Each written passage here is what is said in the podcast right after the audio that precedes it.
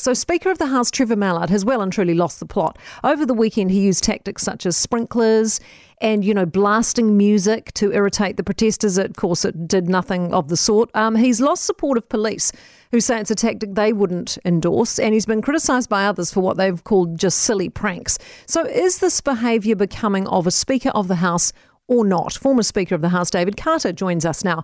Um, thank you for being with us, David. Good morning to you. I was saying earlier how morning, I think this is childish and stupid, and I think he's making things worse. What do you reckon?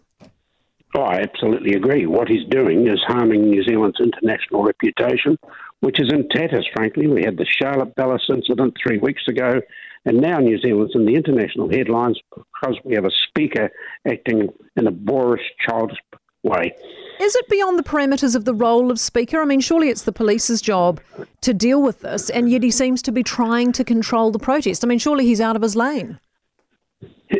The problem with the Speaker's position is he is his own boss. But now the Prime Minister needs to step in. She needs to come out of hiding. She needs today make contact with the leader of, of the opposition, and collectively at 8 o'clock tomorrow morning, they need to be in the Speaker's office demanding he stops this stupid behaviour. So you wouldn't have played music and put sprinklers on, obviously?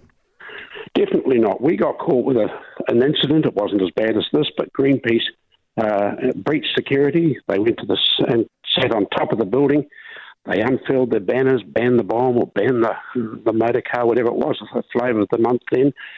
We left it to the police. Within 24 hours, the police had it under control. These people went away. The Green Party had smiles all over their faces. 24 hours after the incident, nobody remembers it.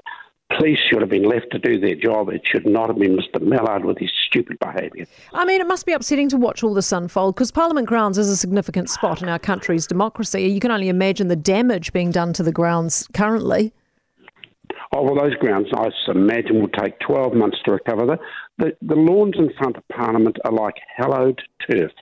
We do encourage people to come. We allow people to protest. I don't agree with the, the arguments of these protesters, but they still had a right to come.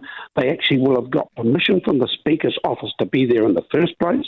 And having got there, he then banned the MPs from speaking to them. He banned the media from speaking to the protest. No wonder the protest has got out of hand, and it's significantly because of Mr. Mallard's stupid behaviour. What is what needs to happen now? Then, I mean, I know you're saying that the prime minister needs to get involved, and it is unbelievable that she has sort of gone to ground and been invisible on this. I mean, she surely would be talking to him at this point, wouldn't she?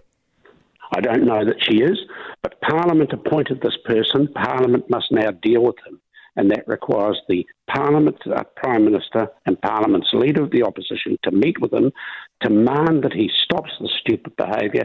In fact, I would go further and demand that he goes out on his sacred balcony and he, with his loud hailers, actually apologises to the protesters for the way they've been treated. That would lower the temperature. That would then give the police a chance to actually do their job and do something about this protest. Yeah, it's an excellent point. Unfortunately, David, you can't see that happening, can you? Thank you so much for being with us. Former Speaker of the House, David Carter. Yeah, I mean, he's such a child, Mallard, taking requests for songs on Twitter. It's like the whole thing's a joke to him. Kate Mallard's been a consistent idiot. It was not long ago he cost us taxpayers hundreds of thousands in legal fees after slandering and destroying a guy's life. He's a special kind of psychopath. Kate Ree Mallard, he's no longer an elected MP. Of course he isn't. You're right. He's a list MP, so he'll get back in regardless.